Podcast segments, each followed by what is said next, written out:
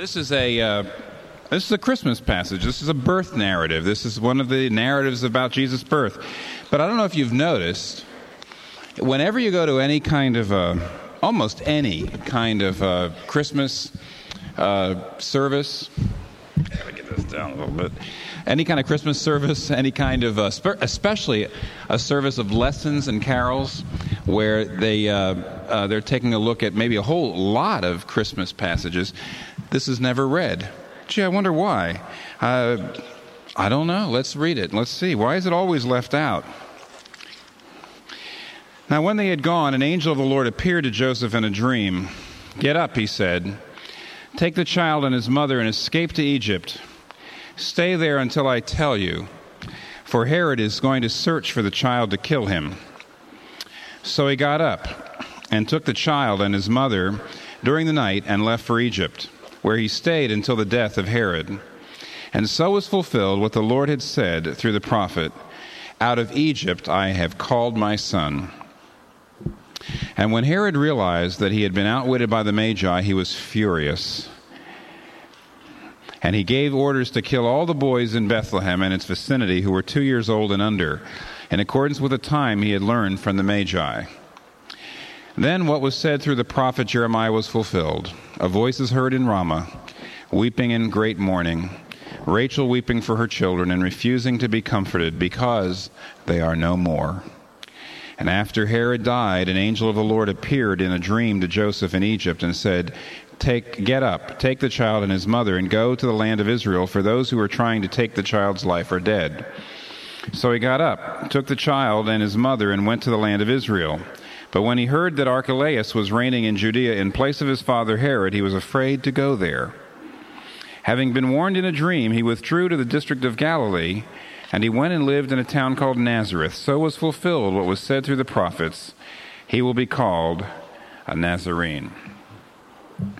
This is God's word. Now, I wonder why that's always left out of the lessons. Here's why.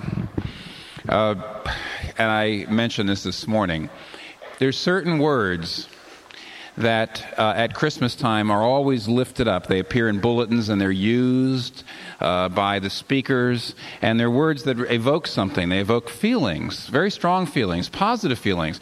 Here's some, I made a little list of them peace, gift, birth, little child, angels, light.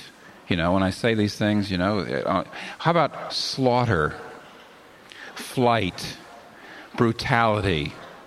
Uh, no, no, not, no, not at Christmas. Give us the other ones. But you see, Christmas, the Christmas story, the Christmas narratives give us both. This passage, the main, the main person in this passage, one of the reasons why it's left out, is the main character in this entire passage is who? It's Herod. Herod the Great the king of Judah, who was appointed by the Roman emperors. Uh, Rome appointed him the king of Judah in about uh, in Judea in about 40 BC, and it took him about three years to get control. And he was reigning when Jesus was born. And you see, his violent attitude toward the Christ is the reason for everything that happens. First of all, it's it's it's Herod that causes the flight to Egypt. The family of Jesus Christ are refugees, refugees in Asia and they move from Asia to Africa. We hear a lot about Asian refugees and African refugees, and here's Jesus, and he's one. And uh, then, of course, after uh, Herod discovers that uh, uh, basically no one has told him exactly who this little child is and so on, then the second part of the passage, which you see in verse 17, 16, 17, Herod just goes in and makes sure that every little boy under the age of two in Bethlehem is killed. Then, thirdly, after Herod dies, uh, the, uh, the family of Jesus comes back. However, verse 30, verse 22, it says, When he had heard that Archelaus was reigning in Judea in place of his father Herod, he was afraid to go there, and rightly so. Archelaus was the son of Herod, and even though he um, uh, didn't reign for a very long time, he was just like his father in his policies, and I'll mention those in a minute. And so Joseph was very right to say, We can't stay here. There's an awful lot of. Um, uh, brutality, danger, difficulty, uh, and and this passage is so dark. A lot of people have questioned its historicity. In fact, one thing that's interesting is that there is no independent record. We have no historical record outside of the Bible of the massacre of the, uh, the young boys in Bethlehem. And so some people have said, well, this didn't really happen. Uh, but to say that just shows you don't know much about Herod. Let me tell you a couple of things about Herod. Herod, when he came into power, the first thing he did was slaughter everybody uh, in the former dynasty. The, the, the, original, the older dynasty of the kings of Judea were called the Hasmonean dynasty, and he was an Idumean dynasty. Uh, he was starting his own dynasty. So he slaughtered everybody uh, to make sure that none of them would uh, give him any trouble. At one point in his life, he executed half the Sanhedrin, which is the 70 priests and elders who were uh, uh, uh the, in a sense, the religious Supreme Court of Israel, and uh, because they were giving him trouble, at one point he killed about half of them. One time, in a fit of rage, he ordered 300 court nobles killed. One time, because he really didn't trust her, he had his wife executed. Then he had had, uh, had her mother executed. At one point, he had three of his sons executed because he could, didn't trust them. And when he was dying, he assembled in a central building in Jerusalem dozens and dozens of noblemen. He had them brought there, held under guard, and he ordered that the minute he died, his death should be mourned and celebrated by everybody in that building being killed. And fortunately, they didn't do it. However, do you think uh, since there was probably only, considering what we know about the size of Bethlehem, 20 or 30 little boy, little boys killed by Herod in this massacre. If you knew anything about Herod, if you knew anything about that, knew what he was like, you would know that something like this wouldn't even be a footnote. Nobody, it wouldn't even, it wouldn't merit page 23. And, uh, and that's really why Herod uh, is th- uh, what he does here and what we see about him in this passage is absolutely in line with historical facts. What a dark passage. Why even bring it up? And I'll tell you why, because it's in the Bible. And if it's in the Bible, uh, Matthew wanted to get something across to us about the gospel, about Christmas, about Christianity. And so the story of the flight, the slaughter, and the and the return to Egypt tells us some things, and it has a number of lessons, and let's just look at them while we have the time. The first lesson, the first thing this tells us is that Christianity is a fight. Christianity is a fight. It doesn't just bring peace, it also brings strife.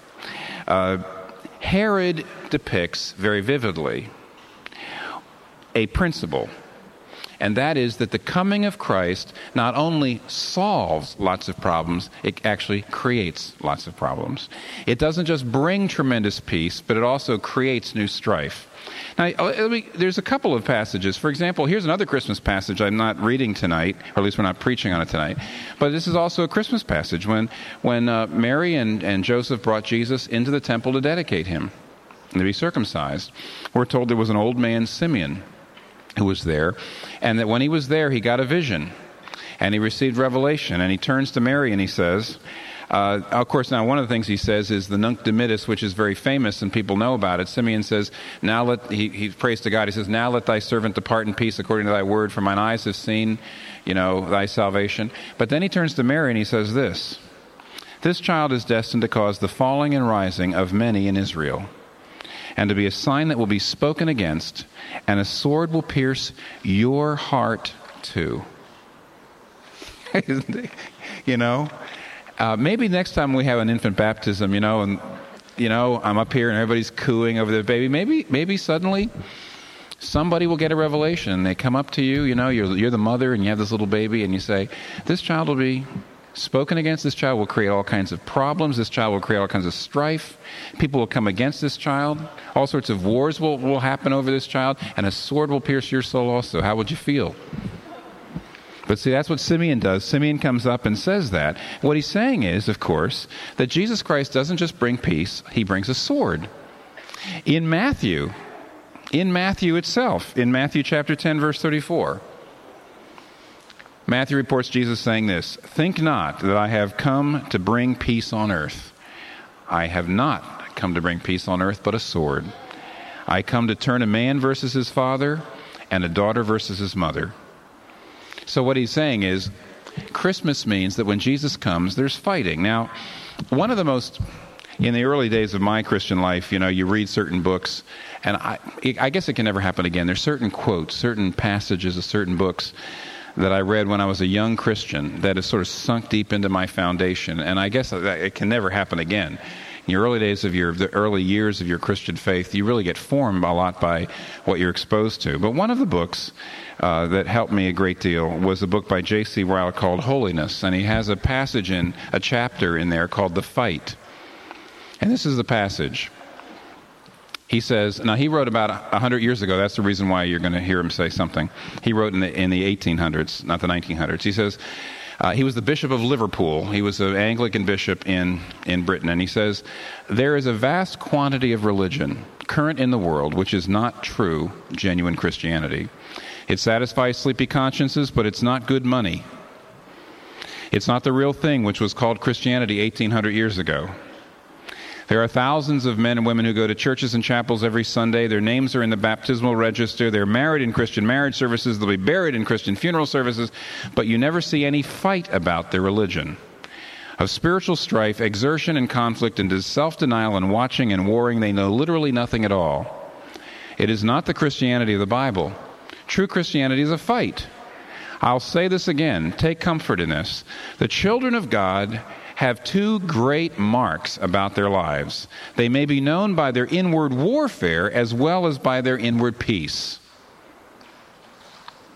Now, what you can see it here. Jesus Christ comes and he brings new peace and he also brings new war. The same thing happens to us.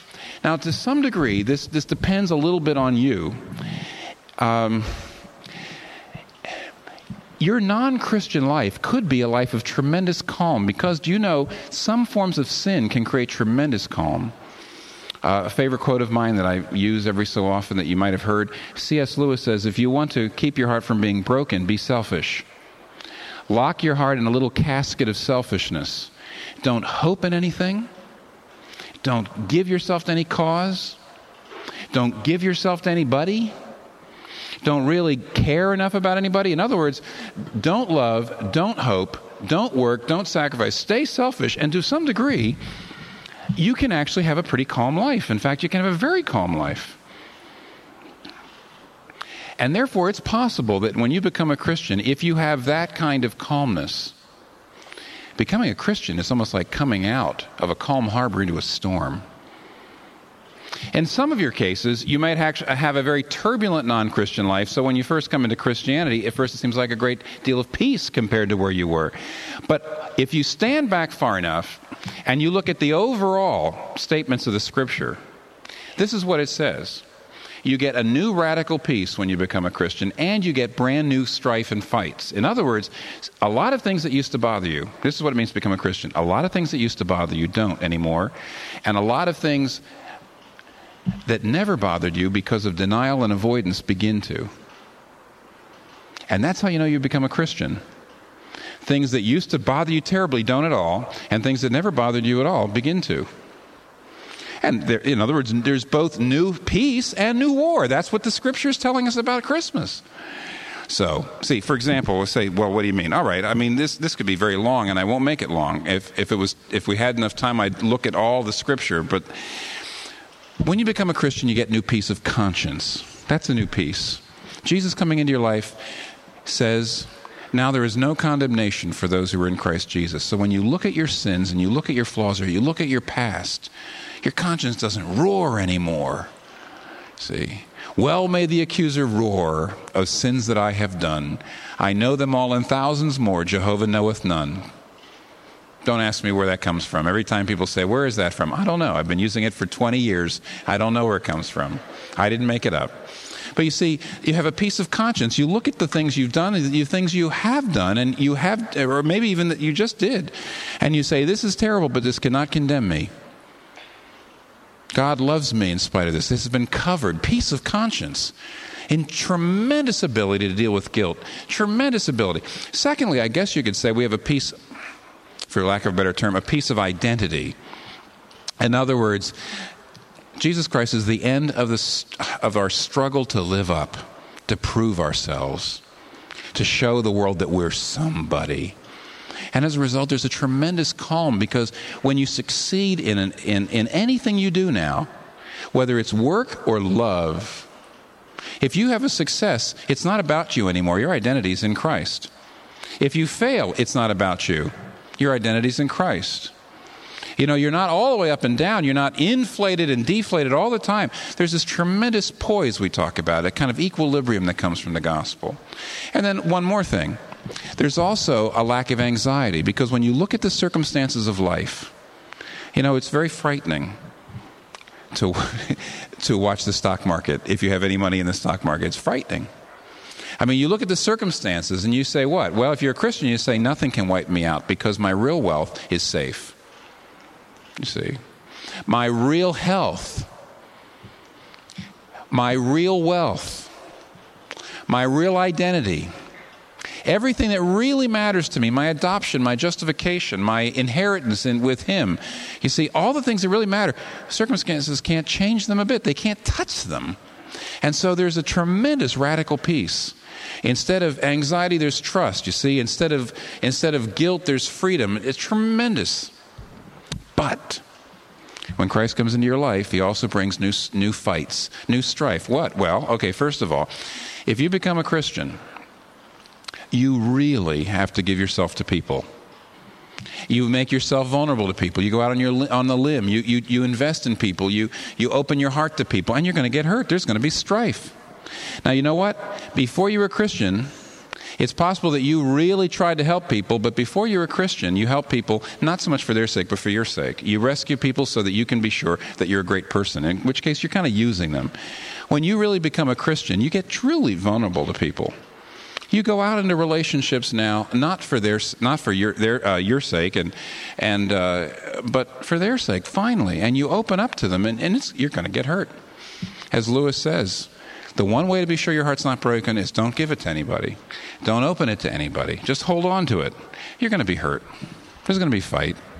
Secondly, because the world, and we'll get to this here in a second, because the world doesn't like Jesus because the world's upset with Jesus and his claims. And anyone who stands up and associates with Jesus, sometimes they're going to get you too.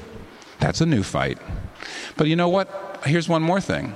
The Bible says that before, your heart was united in trying to run away from Jesus. But when you become a Christian, we're told that you now, in a sense, have two natures. You have a new nature that's being renewed into submission to Him, but you have an old part of yourself that's still running away. And as a result, the, the fighting inside of the flesh and the spirit is a new problem created by the gospel. You didn't have it before. I was up here talking with Jeff about this. Jeff and I were saying, you know what? The gospel solves our problems. And actually, the gospel fundamentally solves all of our problems, but not before. It doesn't create some problems, it creates problems. It solves our problems in the sense that it shows us how to deal with them. And it shows us in a way how our problems never really, ultimately, can, can destroy the things that are the most important to us. They can never really take us out. But on the other hand, the gospel not only gives us profound peace, so certain things that used to bother us terribly now don't, but it also gives us a new fight, so certain things that did not used to bother us out of avoidance and out of denial now do. And that's the faith. And that's the overview. And that's the reason why. Don't, don't ask me to try this next year. That's why this is part of the lessons of Christmas. This, is just, this should be one of the lessons. Stirs up new strife. Okay, now let's move on a little further. Secondly, and these are a little bit more particular. The basic message here is that this narrative shows us that Christianity brings a new fight as well as peace into your life. But here's a couple other things we can look at briefly. Secondly, the reason for the fight the reason that Christianity stirs up fighting actually between people sometimes, and even within you, the flesh spirit, is what? If you look carefully, what was it that really evoked this tremendous violent uh, reaction against Jesus? Because when the wise men come and they come to Jerusalem and they say they're looking for, the, for, for Jesus, they don't say, We're looking for a personal Savior. They don't say that. They don't say, We're looking for a personal Savior who, if we come to Him with our needs, He'll meet those needs. And if we come to Him with our problems, He will help those problems. And if we come to Him with our guilt, He'll forgive our guilt. If He'd come like that, everybody said, Great, let's go. But that's not what they said. They said, What did they say? Well, you know, up in the early part of the chapter, it says, Wise men came from the east, and they came to Jerusalem, and they said, Where is the one who has born, been born king. That's what stirred it up. It says, now this was so funny. It says, when Herod heard this, he was disturbed and all of Jerusalem with him. In light of the fact that Herod was a murderous, genocidal, paranoid schizophrenic or something like disturbed. You know, I love the Bible says, when Herod heard this, he was troubled. Yes, I guess he was troubled. When a king lands in a land where there's already a king claiming the kingship, there's going to be war. The real problem was that, was that the wise men were looking for a king. Now, that's the real problem. That's the reason why there's a fight when Christ, when Jesus Christ comes. That's the reason why there's a fight between people and there's a fight within people. What I mean by a fight is rather simple. Jesus Christ did not just come say, saying, "Come unto me, all ye who labor and are heavy laden, and I will give you rest." He did say that. Take my yoke upon me and learn of me, for I am gentle and lowly in heart. That's wonderful. That's not all he said. What else did he say? He says, Unless you deny yourself and take up your cross, you cannot be my disciple. He says, Unless you hate your father and mother for my sake, and even your own life, unless you lose your life for my sake, you won't find it. He says, Unless you cut, you have to be willing to cut off your right hand or pluck out your eye rather than lose me. Nothing is worth losing me. You call me teacher and Lord, he says, and you are right, for that is what I am. Why do you call me Lord, Lord, and do not do everything I tell you? He didn't just say, I'm your Savior, he says, I'm your King. And that's the reason for the fight. Absolutely. This is the reason why John Stott, in that very famous passage in Basic Christianity, says, very famous passage, he says, No one who ever met Jesus Christ ever responded moderately to him. He says the only three things you ever see anybody ever doing when they meet the real Jesus is either they run away from him in terror, or they assault him with fury, or else they prostrate themselves in utter surrender. Hmm? Either terror or fury or complete surrender. But nobody ever, ever responded to him moderately. And here's the reason why because he claimed to be king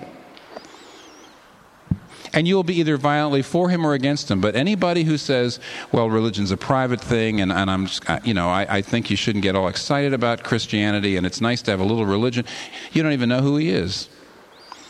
If you get near his real claims, his claims of utter kingship, you will either run in, in terror or you will assault him in fury, or you will fall down and surrender. But I'll tell you this if you fall down and surrender, that's what, as we mentioned a minute before, that's what even creates fighting inside. Because even when you surrender to Him and the Lord Jesus comes into your life, He starts renewing your heart. But there's a part of your heart that the Bible calls the flesh that to the very end of our days always fights against the claims of His kingship. Not, not the offer of His salvation, but the claims of His sovereignty.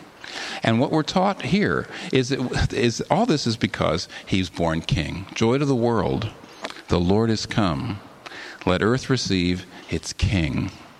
And because of that, there's this fight. That's the reason for it. Okay, thirdly, we also learn not only that Christianity, that Jesus Christ brings a fight as well as peace, and secondly, that he brings the fight because of the claims of his kingship, but thirdly, he bring, we, the third thing is that if you're associated with him, you'll be persecuted. You see, the violent reaction is against Jesus, but now look at the members of Jesus' family become refugees, not just Jesus. And the citizens of Jesus' city are slaughtered, not just Jesus.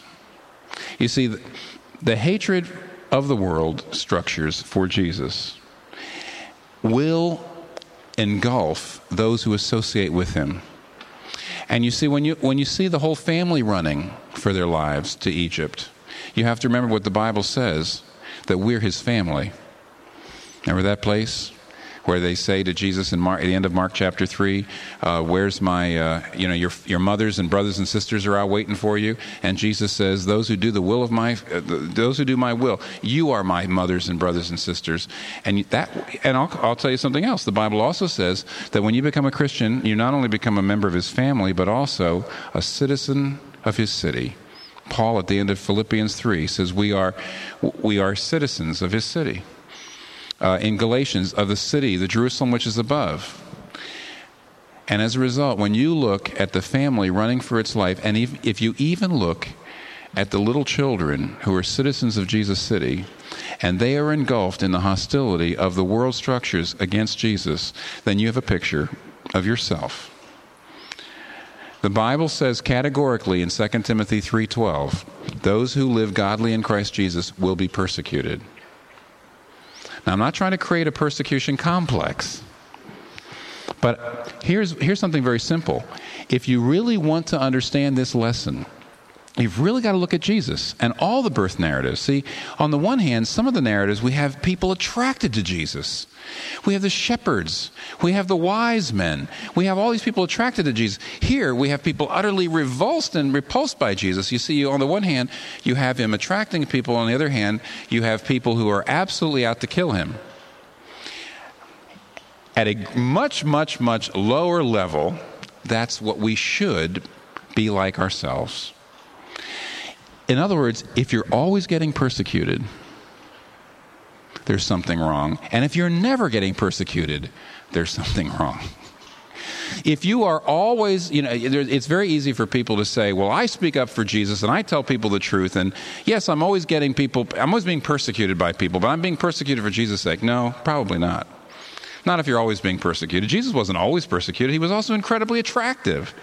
And if you're always being persecuted, it probably means that you're rude and self righteous and insensitive. On the other hand, if you're never being persecuted, nobody ever gets mad at you, nobody's ever irritated with you, that either means you're so lukewarm in your imitation of Jesus that no one considers you remarkable, or else you are such a coward in never opening your mouth, nobody knows why you're remarkable. If you're always being persecuted, unlike Jesus, or if you're never being persecuted, unlike Jesus, you're unlike Jesus. The birth narratives, when taken as a whole, show that he attracts and he repels, and so should you. And if you don't, you're not living like him. Fourthly, and we have to wrap it up, this also tells us that, well, it tells us that God habitually, habitually uses the despised, uses the unimportant, uses the things that the world does not respect as ways of getting his message across. Uh, when Joseph and Mary go back to Israel, do you notice it's, it's something I, I overlooked it all of my life until I started studying it for this, this particular service. Uh, when they go back, they don't want to go back to Galilee and Nazareth. They're from Nazareth, but they want to settle in Israel. But they're afraid and they're forced to go back to Galilee and Nazareth. Now, Galilee and Nazareth was outside of Judea proper. It was a place filled with Gentiles and barbarians. Jews didn't want to live there. But worse than that, it was a, evidently it was a hick place. It was a podunk place. And in, in John chapter 1, verse 46, when some people tell Nathaniel, hey, we found the Messiah, we, he, we, we found the guy that really has the key to everything. His name is Jesus of Nazareth. You remember what, remember what uh, Nathaniel says? Nazareth. He says, Can anything good come out of Nazareth? Now, the world insists that if anybody's got the answers, it's got to come from certain places. It's got to come from people with certain credentials. It's got to come with pe- from people who look in a certain way, who've gone to certain schools. It's got to come from Madison Square Garden. It's got to come from Le Cirque. It can't, it's got to come from uptown or downtown, but it can't come, you see, from Hot Coffee, Mississippi. It can't.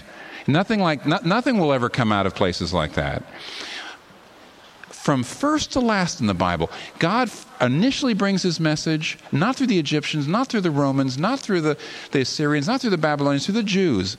A little country, a little race, never in power. Never.